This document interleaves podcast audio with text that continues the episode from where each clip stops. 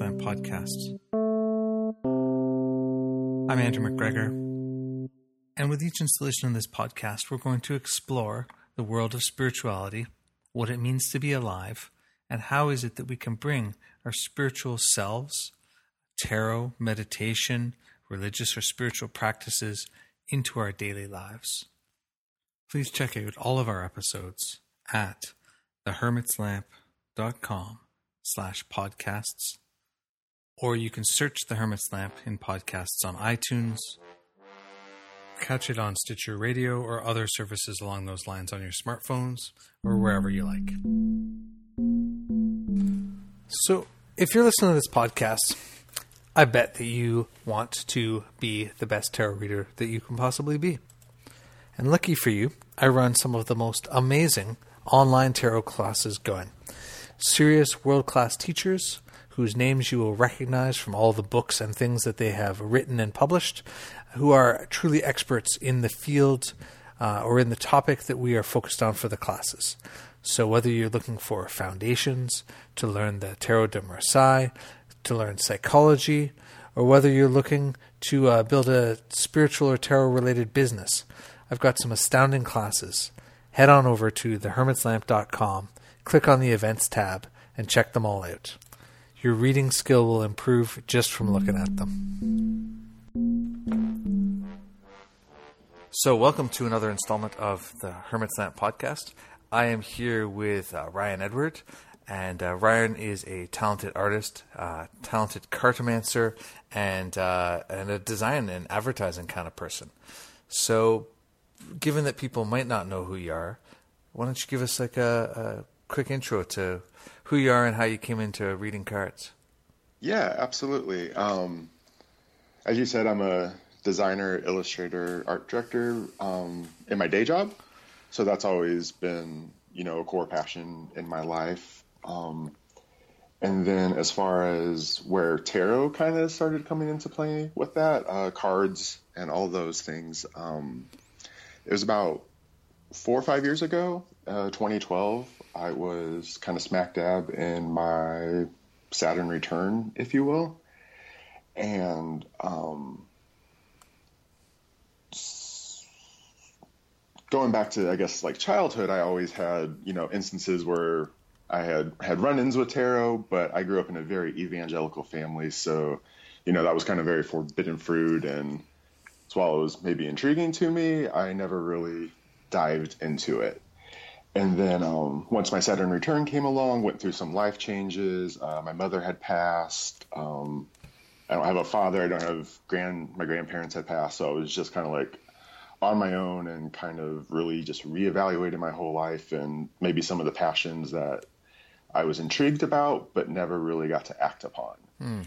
Um, so, and like many designers at that time, I was always looking for a side project, you know, a passion project, if you will. Mm-hmm.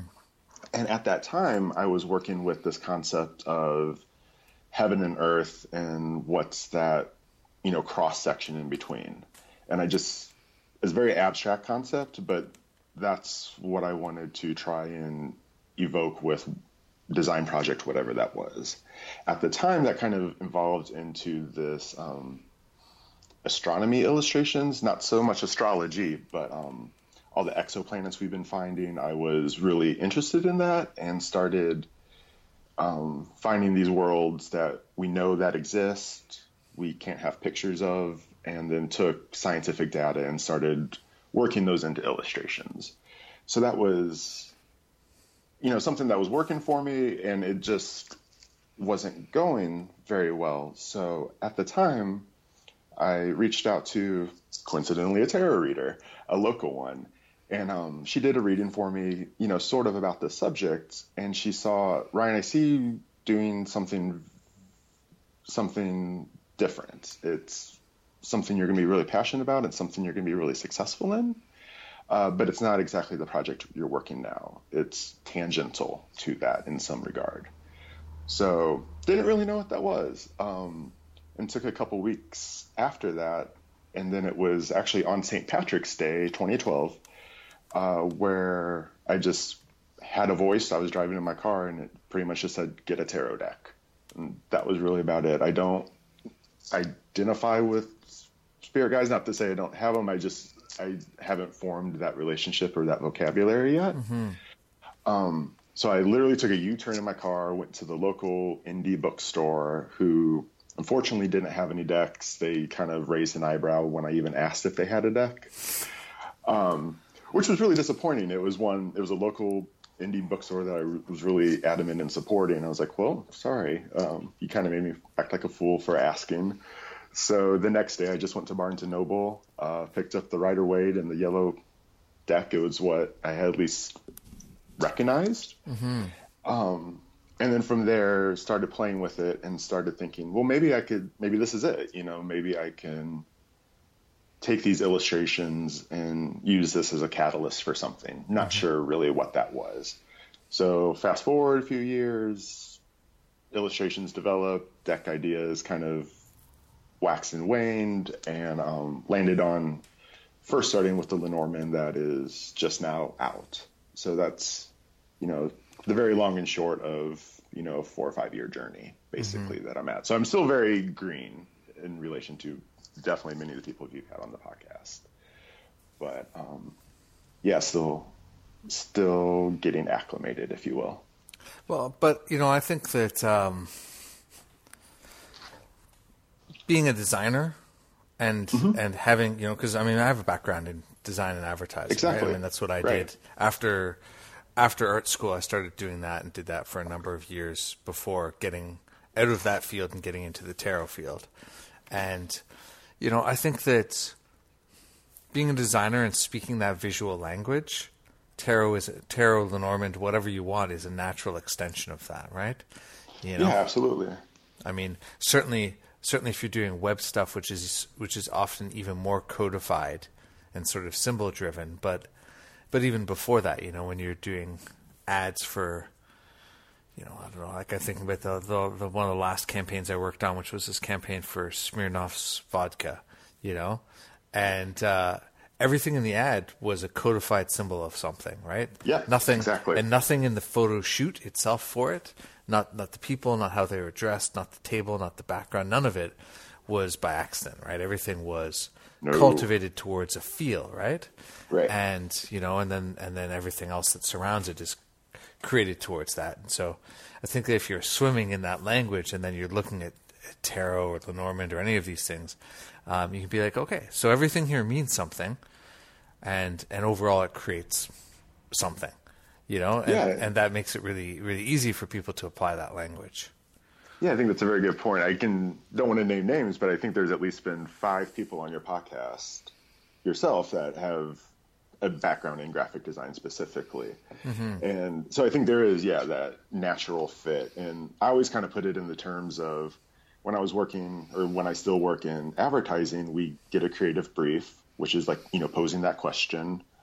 And then you take those words and then you have to use images to elicit a message, elicit a response. Mm-hmm. And I always looked at that as like, when I found tarot as a way to reverse engineer that. I'm now taking images and then trans, you know, translating those into words. So to me, those kind of played off each other, and it was a way to understand that whole larger concept from both angles. I thought, you know, mm-hmm. well, and both aspects are also intuitive, right? Exactly, because yeah. as much as uh, art directors, some art directors that I worked with would like to say that they, they cognitively created the thing. No, it's not true. No. They they've yeah. struck upon a feeling and then they've built the argument. They they've expressed what arrived intuitively in mm-hmm. in an in an uh, you know way to sway people to convince them of its value. You know. Yeah, you come up with that rationale after the fact. yeah, exactly, exactly, right. So yeah. Um, so, what what about the Lenormand drew you in? Oh, well, it was really interesting because I picked up tarot and Lenormand, you know, just six months apart, and it was interesting to, you know, pick up cards and start to acclimate to this cartomancy as a whole, right when Lenormand was kind of having its resurgence and everybody was so what was new to me was also new to them. Mm.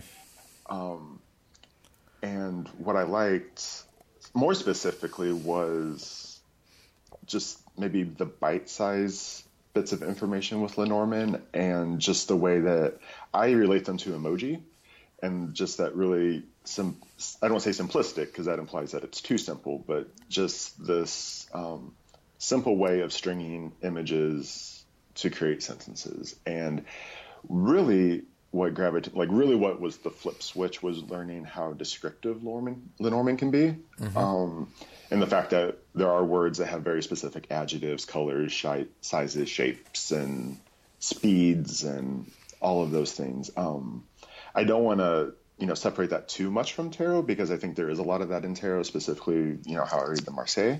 Mm-hmm. Um, there is other ways to you know extrapolate that type of information, but um, outside of that, I think it was also just it was this preserved piece of old world cartomancy that really hasn't been built on with all this esoterica.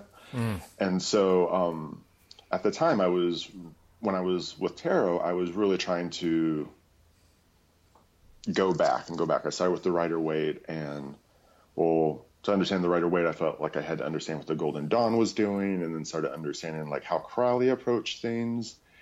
And I, have said this a couple times, and people kind of raise an eyebrow, but Crowley was kind of my introduction to those old world techniques. And granted, there's a whole world of Crowley I haven't delved as deeply into uh, when we're talking about how certain cards get certain, you know, connotations or meanings. But um, when you looked at the opening of the key and card counting, and specifically elemental dignities, where you know this suit next to this suit means something specifically. You know, card meanings aside, those negate, relate, you know, emphasize, yeah, build, build it up, undermine it, oppose yeah, it. And, yeah, and I started seeing the the cross section there, and I think it's in the Book of Thoth, and I could be absolutely wrong about this. I hope I'm not. Um, where he specifically gives an example of the Hierophant next to the Three of Disc. And he said this, depending on context, could be building of a large army or it could be building of a church. And just the way that he read, you know, three disc, which has to do with build and work, mm-hmm. and then the Hierophant, which has to do with the church, that was a very Lenormand style combination I was grasping from that. Mm-hmm. And so that's where the lights kind of went off. And I was like, well, maybe to understand all these esoteric decks, you know, if I'm trying to go through this whittle down approach, this made sense at the time. Um, but yeah, I, I, love it. I love that. I love the tableau. I am mm-hmm. not big for small little, you know, small strings. I like to see all the cards and how they relate to each other because I, I'm not one of those that like one card readings or one card positions. This position means this with this one card. I like to see how all the cards relate, and it's more about, you know, interactions. Are they far apart? Are they close together? Mm-hmm. It's looking the bigger picture, which is what the tab, you know, grand tableau means. It's the big picture of things. Yeah.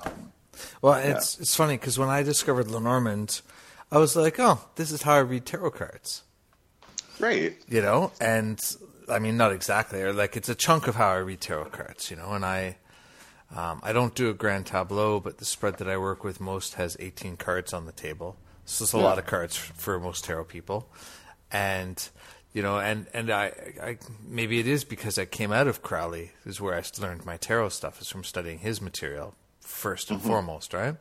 And so making those connections and as you say, the elemental or the, the relationships between the suits and the the majors and, and the way in which that informs stuff is very mm-hmm. very linear and very straightforward and you know and and it it bypasses I mean it's the the thing about the way that I learned tarot was I basically just read the Thoth over and over and over and over and over again until right. I felt like I understood it, and then I read it some more and realized I didn't understand it and read it again. You know, I mean, like right. I, I honestly, I might have read it like I don't know, forty times now. You know, and and and by that I mean like cover to cover, right? Like not yeah. just not just like referring to it, but like I would just sit down regularly and just read the whole thing from start to finish, and that stuff predates the contemporary tarot movement, right? I mean, it predates exactly. all of that '60s influx of psychology and all that other stuff, which is tremendous and really helpful, but is just you know is one piece of the pie as opposed to the whole pie. So. Right. I, yeah. Definitely look at that as like a school of tarot, or mm-hmm. you know, definitely a school of thought, if you will. And yeah. I think there's this common, I don't want to say misperception or misconnotation, but that that is what tarot is. You know, that's the box that tarot is, and I, you know, I feel like if you go back further, you realize no, you know, these things are much more closely related than I think that we give them credit for. Sure. Well, it can be. I mean, it's it becomes a question of who you are and how you work, right? Mm-hmm. And oh, from my point of view, you know, and so if you're if you're a psychology driven person, then it's probably going to then it might drift more in that direction. You know, I mean, uh, James Wells is a great example of that. You know, ask oh, questions, let them answer. You know, look at the cards, direct the conversation, and you know that's really fruitful for a lot of people. Mary Greer is very much that way, right? Exactly. But Mary's an interesting example because then she also reads the Lenormand, where she is the opposite, right? Right. You know, and so I think that that you know you get into the the people who have different approaches and different tools, mm-hmm. and then for me being sort of also so magically inclined you know, there comes that level which which also sort of drifts back to sort of more old approaches or like reading playing card kind of ideas and these things and you know, so yeah. Right. I think yeah, with that not and again, not to discount the psychological approach to reading that's totally worthwhile. I've you know I've had readings with James and you know got quite a bit out of it. That's just not my style, you know. Mm-hmm. And that's totally you know that's just kind of where it is. So I think it's just a matter of when we use the these big sweeping generalizations of mm. what you know tarot is and isn't is when it starts to rub me the wrong way a little bit. Totally. Um, I yeah, think I, mean, I think we can all agree tarot is awesome. Of course. Yeah. that that can be how we define it. What is tarot? It's awesome. It's awesome yeah. in a box. hmm So it's interesting because you're one of the people who sort of in in my know, my my part of the tarot world, which is like Marseille based stuff, you right. know, and so what was was it the search for something more at the root of it, or like what was what motivated your your journey towards that? Well, that's kind of funny. Um, I got my first Marseille um, about one year after I got my first deck, the Rider Waite. Okay. And at the time, it just felt like like it was an obligation. Like if I am studying these things and I am building the small collection of essentials, the Marseille is definitely a piece of that. Mm-hmm. So um, I got it not really knowing, you know, what the heck to do with it at the time. Um, I started googling what do I do with Marseille pips. you know, um, uh-huh. do they have specific meetings? Is it this and and the answer I found out, it's all of those things, right? Um, you could do it different ways depending on your technique, and it is much more. Um, it's less in a box that way, mm-hmm. and it, it, was it was a slower acclimation for Marseille, and it was that's when I started, you know, uh, found Camelia Elias as a teacher, and so she really kind of honed in those. Um, a, a framework that I could work with. Mm-hmm. Um, you know, understanding it's less about what the cards mean and more about what the cards are doing. And I, you know, that's a philosophy I, again, I approach to all cards, Lenormand, playing cards, everything. It's what are these cards doing in this instance under this context? Mm-hmm. Um, so yeah, I think, you know, Terran, uh, like say Marseille and Lenormand, they may have some small nuances and techniques and maybe specifically the vocabulary, but they are, to me, very direct, straightforward, you know, cut through the BS type oracles. And that's why I find them very useful together. Mm-hmm. Yeah. Yeah, it's, it's, it's interesting how, I mean, it's possible to do this with anything, but it's interesting how what I hear a lot about people who get into Marseille style readings is they're like, it's just so straightforward, you know? Yeah. And the the sort of reading a sweep of cards and being like, you know, here's here's the sentence that it means. Right. You know, not unlike Lenormand. Um, and then you can go from there, right? Whether you Mm-hmm. need to talk about it more, whether you want to, you know, then have a thirty-minute conversation about that sentence, because sometimes there's a lot to say about that sentence, right? Yeah. Um, but yeah, I think it's I think it's very fascinating. Which was your first uh, first Marseille deck? It was uh, the Piantic one. Um, it's one that kind of sits on the shelf if I haven't given it away yet. Um, it, it was good. It just um, once I fell in love with the Dodal and the Mars, uh, excuse me, the Noblet. Um, that was really it for me. I think I have maybe one or two kind of offshoots of those, but those are definitely what I gravitate towards. The Dodal is my favorite by far. Yeah. I love the just the the ruggedness of it, you know, the really folksy approach to it, and it's the super simple, you know. Yeah, and if you're if you're just getting into decks, and this is something newer for you, the thing that you might want, you might help you because I struggled to understand this for a little bit. Was is that when we're referring to decks, um, we're usually referring to the artist who is also usually the publisher historically, Right. Right. Yeah. So like Noblet is Jean Noblet, who was this uh, this cartomancer who published this deck that uh, that I think is the pinnacle of Marseille um, styles. Uh, it's one of the earliest ones. Um, Yep. Other people prefer the Conver, which is a, a late style and kind of the culmination of it, and the Dodal sits sort of in the middle between those two points. Yeah, a little bit. Yeah. So, um, yeah, but they're all named after the people who made them. I had the, uh, I forgot, I don't even know. I can't remember how you say it now. Kuvos, one Oh, that yeah. was out, which which was um, you know, I don't know, it was a U.S. Games or an a Llewellyn one, and uh, yeah, my what happened for me was my guy just kind of leaned in and be like, "You should start try that one, get that one," and I was like, Yeah. "All right, I could do that," and then I didn't really like it um, because it's to be honest, it's kind of one of the it's one of the least appealing to me graphical versions of it. I think the artwork isn't uh, as tight as I would like, or Yeah, as or as rustic as I would like. It's sort of in the middle. That uh, you know, one one of the things that that that I carry from design is like make it make it look intentional, right? If you want it to be messy, make it messy. Make people know Yeah. that you made a messy choice, right? If you want it to be like crisp, make it crisp and let people know you made that choice. Yeah. For me, this deck kind of floats in the middle, you know. But uh, yeah. Yeah. So, how many decks do you own? I feel like I feel like if, if that's not too uh, too personal a question, I, I feel like. I'm, I'm often seeing all these like wonderful hist- like not just historical but antique decks showing up on your Instagram and other places. Yeah, every time I get one, I like to post. Um, I think it seems like I have a lot more than I actually do. Uh-huh. Um, I'm nowhere near the triple digits. Um, I'd say I have probably 50 to 75, Uh-huh. uh, which is still substantial. But and a lot of those are even playing card decks. So if you know, I'm including those Yeah, yeah. because I use I use those just the same.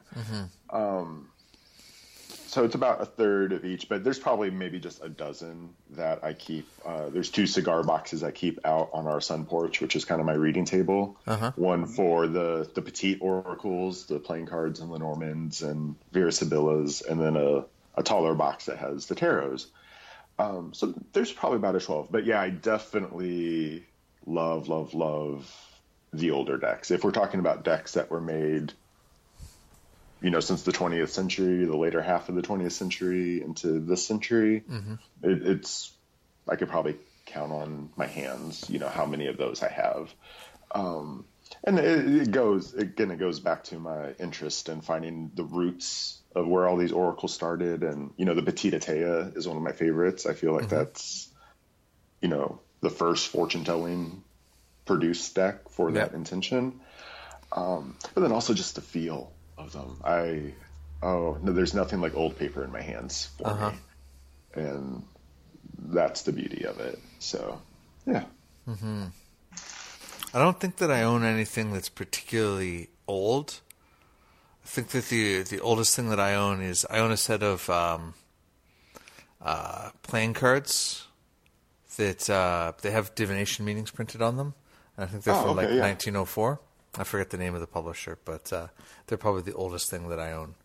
Um, but especially because I I use the hell out of my decks, and uh, so like I when I recently got the the new uh, photo reproduction of the Noblet that came out, I uh, I put three in the cupboard. 'Cause I'm like unwrapped, like I'm not not to hoard them, you know, not to sell them later, but just I'm like, this is the best. This is my favorite edition that I have seen to date, and I'm like, it, yeah. and I'm like, if I wear this out and then don't have a replacement, I'm gonna be so unhappy, you know. And so I was just like, I'm just gonna stack these in here, and uh, I'll just leave them, and then when this one gets really you know, really abused because you know I do a lot of readings and, and I let my clients handle the cards and all that kind of stuff. So I'm just like, yeah, Yeah, I think I need to do that with my hand screen Dodal because that is that that's already after two years is showing a lot of wear on. me. Yeah. and that just and that's kind of like how I like I like them like old baseball gloves. Mm-hmm. Honestly, you know, it's it's got a form to my hand. I totally. like that.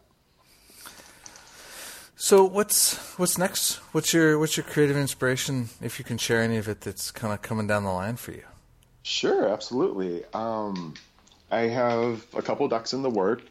Uh, right now is the the plane Marseille, which just combines two of the things we were talking about. It's a you can call it a pseudo Marseille. It, again, it defines on how rigid you are with the the term of a Marseille.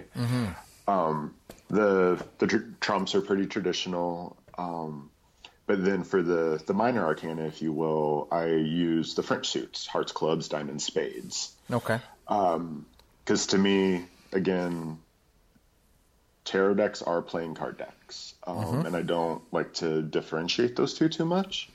And I do apply the same meanings to the four suits of a playing card deck to the four suits of a Marseille. Right. Um, there might be a little bit difference in the visual interpretations when we're talking rhyming and patterns and whatnot, but uh, to me those are very similar. So I wanted, yeah, just to create a deck that, for maybe people that are interested in the Marseille but aren't as comfortable with playing card cartomancy, could, you know, find where their happy medium is. Um, and so yeah, that's that's a passion project of mine right now, and it, it kind of relates to the maybe Lenormand, which again honored the 52 card playing deck, because that you know that deck Lenormand is 36 cards, but I added 16 cards because I wanted a full 52 card optional set, if you will. So I kind of see them as sister decks, in that they they both honor that 52 card playing deck. Um, and then there's a few other decks down the down the line that are kind of in the roadmap, if you will, um, a little less formed. Um, even though I am interested in the older worlds, I am playing with something that does kind of follow Book T, if you will, a more Golden Dawn inspired one. I think that'll be just a good um, exercise as far as I do have kind of an arm's length with the Golden Dawn, and I feel like um, that kind of detachment might, you know, create something a little bit more interesting. Um, a few more Lenormands and one or two other decks that are, I guess we you would just call them oracles. They're kind of my own Right. invention, if you will. So Nice. those those are decks, and then there's some other other projects that are card related, but maybe aren't decks themselves. Well, it's find it fascinating, you know. I mean, because like I have, I don't know, six in the works in one, at one level or another. I you know, it's imagine a- how you do that. Well, you know, I mean, I, I, because I started hand painting um, uh, this this Gnostic based set of majors. You know, so like uh, sort of like Gnosticism, you know, thing. So you've got like John the Baptist in there, and you got like, um, you know, like all like all that kind of stuff, right? And those sort of like crazy, crazy all vowel Greek deities, and you know, like Greek Gnostic names and stuff like that. Yeah. And so I started hand painting that stuff, and then, and then I had kids and got too busy and don't have anywhere to leave my paints out, right? So, Right. so I have like a couple of those done, but the and most of the drawings, um, but you know that that just sort of sits on the shelf as a possibility, and and then I actually found. I got a new iPad, so I was going through and reloading stuff onto it, and I was like, "Oh yeah, I forgot about that Oracle, Oracle deck that I did like 16 of 30 cards for. I should really finish wow. that, you know, and stuff like that." So it becomes this like you work on stuff, attention floats elsewhere, and you know, I don't know. I'm Sagittarius, right? So I'm always like, ah, this is kind Oh, of boring, right? I'm like, Yeah. what's new? That's new. I'll do this. You know? Yeah, I have uh, always like to focus on one while having another one that I can kind of give myself a break from and switch gears and kind of breathe a little bit. But yeah, I my attention span, I kind of just got to focus on one. Otherwise, I, I'll get lost. Yeah. So I'm curious too about uh, with we, we talked about the Golden Dawn, we talked about Crowley a bit and stuff. Does does magic play a role in it, or is it more the the symbolism and the thought of it that's your interest in those kind of groups? Oh, I think the the logic behind reading was really what hooked me. You know, I kind of looked at them as like big trivia puzzles, which is always what I was, you know, really into as a kid. Always Yeah. those mind bender games, um, and that's why you know I really approached it. It was this just big puzzle for me to figure out the answer of.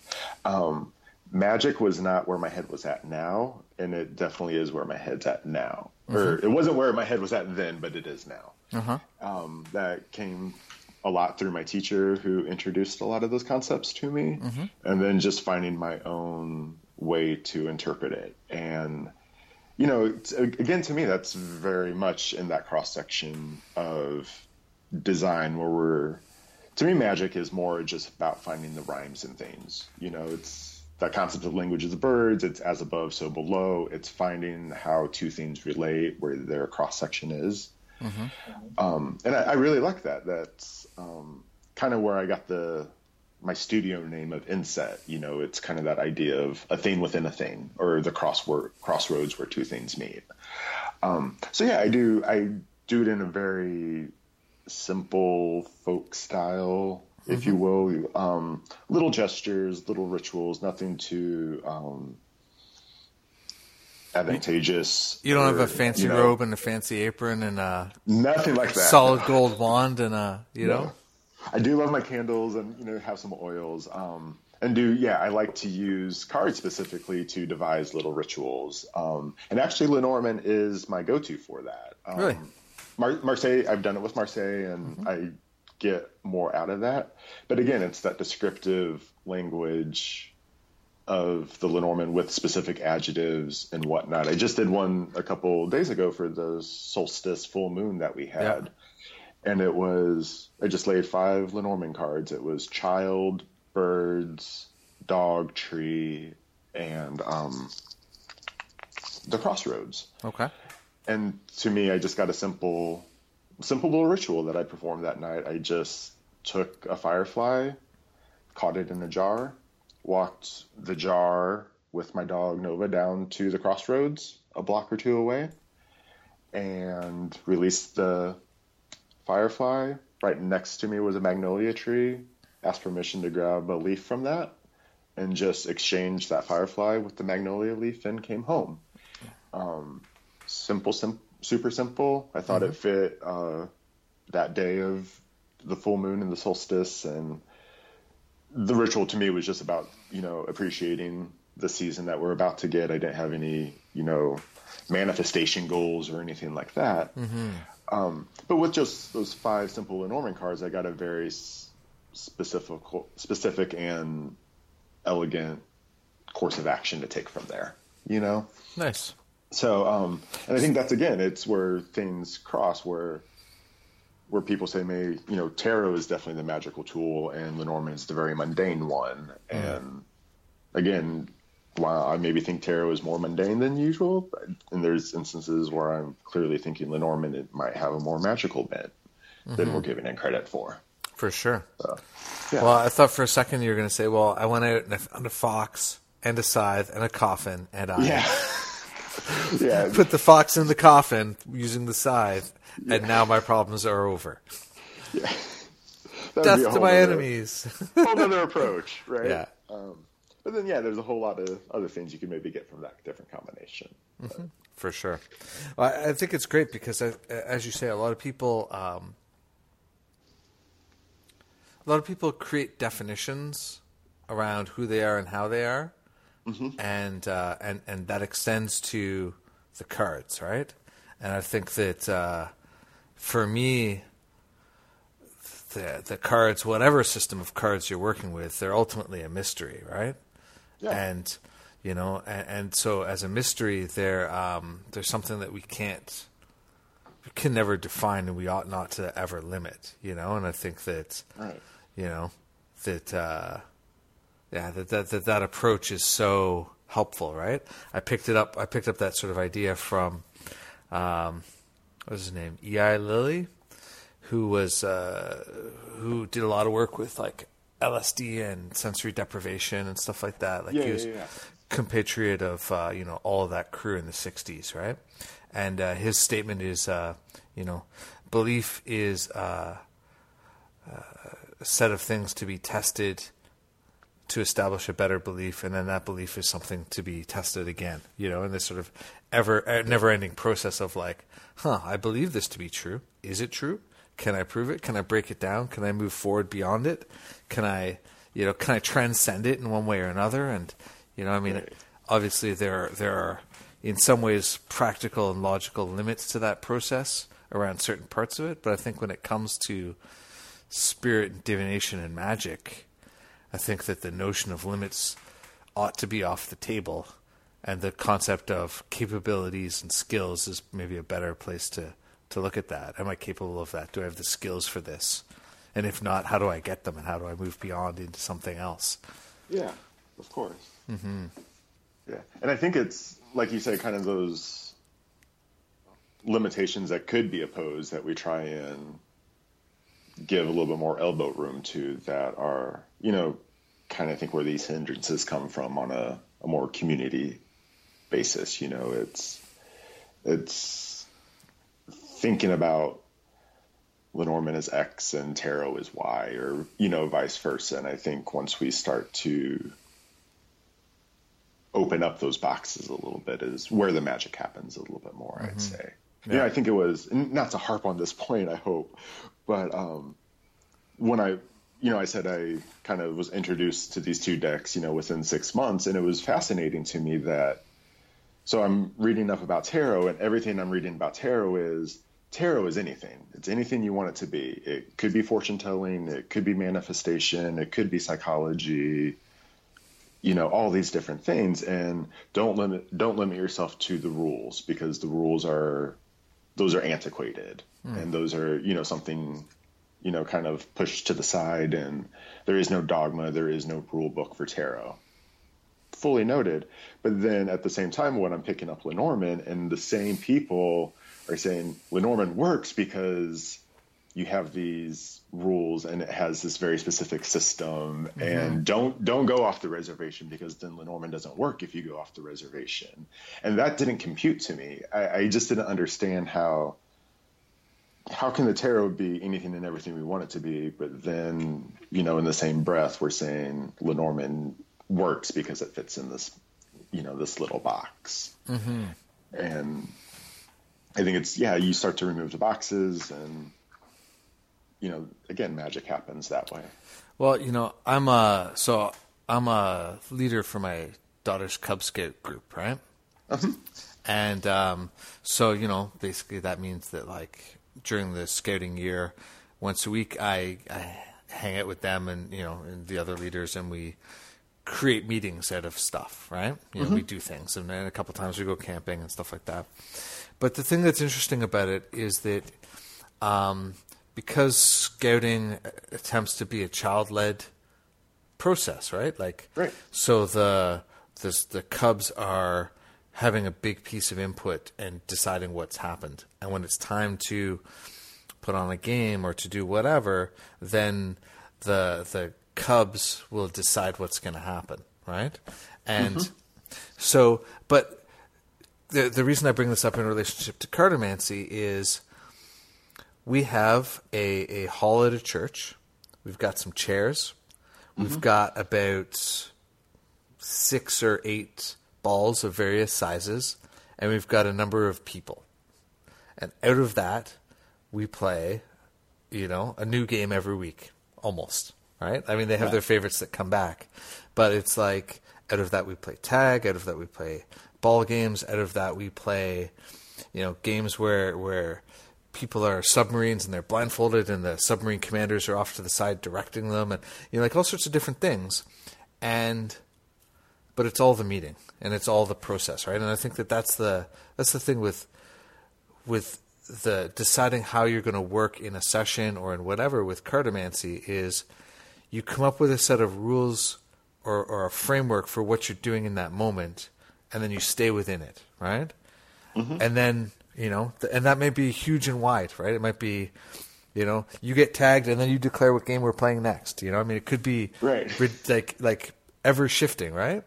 But the rules give it the structure but those rules are always changeable and then those structures create different kinds of things you know? More cooperative versus more competitive games you know to continue the cubs analogy right Right. so I think that that's you know that's the same with with uh, Lenormand with the, with all these other things. What are the what are the things that are going to determine that, and and how do you honor those within within a reading, right? So like I I never read with reversals, generally speaking. Every now and then I decide that I will in a reading, and I always I try and announce that ahead of time to myself. I'm like, I'll play with re- reversals in this reading just to see. Or if I'm taking a class from somebody and reversals are important, I'll be like, okay, reversals are in for this. Usually reversals are right. I just correct them, you know? And so, so it allows us to flow and play in any way we want, and they're all valuable, but none of them are true in a capital T sense because the truth is the mystery behind it all. Right. And I think that's where, you know, however you want to define intuitive reading, if you will, um, you know, it's, you know, to that word means a lot of things to a lot of different people. Yeah. And, you know, I'm a big fan of, you know, a strict method because I think that gives you the framework again to validate the reading and not to go too off everything. I think, you know, some people may look at intuition as just, I'm going to look at these images and just spout off what I get out of them, which is one form of that. To me, intuition is more about understanding the rules and then it's that magic of interpreting something based off those rules. You know, it's that I can't, where the subconscious or the brain is maybe doing the calculations faster than what your cognitive mind is, mm-hmm. but you're it's still fixed on those methods. I heard the analogy once of like a mechanic. You know, a mechanic knows how to fix a car, but then he can maybe drive the car and just by the feel, the sounds, he can intuit what is maybe wrong with that car um, without maybe going under the hood himself. And but he wouldn't be able to do that without a really firm understanding of mechanics in that engine. And to me, that's that's a real analogy that I really like and Otherwise, gravitate towards. otherwise he's the person going. So my car is going. Mm, tsh, mm, yeah, tsh, mm. What's that mean? You know. yeah, like that would be me. Like I go to That- the me too, Like, My car's making this sound. I might it might be this. I googled that, but you I know, think it's it- on really- fire. I don't know. Can you tell me? and, and to me that's kind of the you know the blind interpretation versus i'd say the the educated guess of intuition i Mm-hmm. would say and maybe some people might have you know reservations about that terminology but you know that's how i see it so Well, I, I think that, that I think that that is certainly a factor that's at play. I mean, that's that's the power of expertise, right? That's the that's the power of depth of experience, right? You know, and uh, you know the the deeper that experience, the more the more capable people are in every situation around whatever they're working on, right? You know, because you've covered more of those outliers more often, as opposed to like you know like whatever, right? People come in and they, they need their oil. You're like, oh, you need your oil change. You need your oil change. Like they're basic things, right? But as time goes on, it'd be like, huh, so you got this weird thing. So I bet you maybe it's this, maybe it's that. You know, it's that ability to sort of uh, see where those outliers are and, and work with them, just like it is with people who come in for readings. You know, I came in for somebody in for a reading recently, and um, they essentially they they mistook um, the way in which a spirit showed up to them, a spirit guide, as a vision of somebody that they were supposed to meet. ah Right. Right. And for a long time, every reader that they've run into has said that it was true, right? And then, but then, you know, when when I was reading for them and engaging with them around that, I was like, no, it's not. It's this instead. And then all of a sudden, things started to shift and click for them, right? Because nice. because you know people didn't have you know the other people didn't have the the experience maybe to you know to see deeper into what was going on with those spirits or to actually communicate with that spirit directly, right? Mm-hmm. You know, mm-hmm. and and I think that that that kind of idea happens with card reading and you know all those levels. The deeper we get, and the further we go. So. Yeah, definitely. Mm-hmm. I do love me some magic, though. Of course. Yeah, I'm loving it more and more every day. Yeah, you actually uh, you, you, inspired something that's that's now living in the front of the store, which is uh, really. I have I have a moss garden going now. Nice. Yeah, yes, I, nice. I'd seen a picture of, of one you had, and I was like, oh, fascinating. And then I was out the other day, and I found this rock that had all this moss, and I was like, oh, this needs to come home with me. So nice. I set it up and created a little thing there, and it seems to be. Uh, it's been two weeks, and everything's still alive. So I, I think it's I think it's working. There you go. I have to attribute my partner to that. He's the one that uh, builds the terrariums. Okay. Has the I like I have a little herb garden, but then he has much more gardening abilities, uh-huh. and so yeah, we'll sit out there on the sun porch. I'll read cards, and he's making magic in a bottle. It's yeah, it's a nice little nice little fun hobbies that we have that we can do together like that. Yeah, that's awesome. Cool. Well, thanks for being on the show, man. Yeah, of course. People, yeah, my, my pe- pleasure. For yeah, people people should come and check you out. Um, where where are you hanging out? How can they how can they find you? Oh, um, I am on Facebook, just under Ryan Edward, or my website is inset.cards, okay. I-N-S-E-T dot cards, um, no dot com. So um, you can go there. It's a pretty simple site right now until I get some more content up there, but you can get my contact information, find out the decks I'm working on, mm-hmm. purchase one if you're interested. And, and on yeah. Instagram? Uh, Instagram is Ryan of Spades. Nice. It's, it's a great Instagram account. Ryan yeah, takes nice pictures, and try. you should, uh, if you like Lenormand type stuff, check out the the maybe Lenormand. It is uh, it is charming. Um, we have it in the store. You can get it. It's a, it's a U.S. Games publication, uh, so you can kind of get it most places. And Ryan is also doing these beautiful hand uh, finished ones that are just stunning. So check it out. Thank you. All right. Thank you. Thank you. So summer's here. How awesome is that? And during the summer, people often find they have some more time. And one of the great things to do with that time would be to deepen your tarot skills. I know I already mentioned the courses in the introduction, but really do consider uh, picking one up. You know, do you want to learn some Marseille stuff? Has Ryan and Mai's conversation inspired you to go check that out? Whether you just want to take a course on learning how to read non pictorial pip cards, or whether you'd rather dig in and take one of the five session Marseille classes, learn the Thoth Tarot, or any of these kinds of things, I've got a bunch of classes on all of that stuff. If you go over to thehermitslamp.com slash events, you can check them out.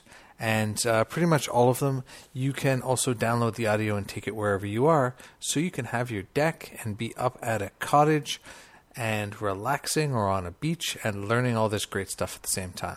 So uh, think about it, jump in, get excited about it. And you know what?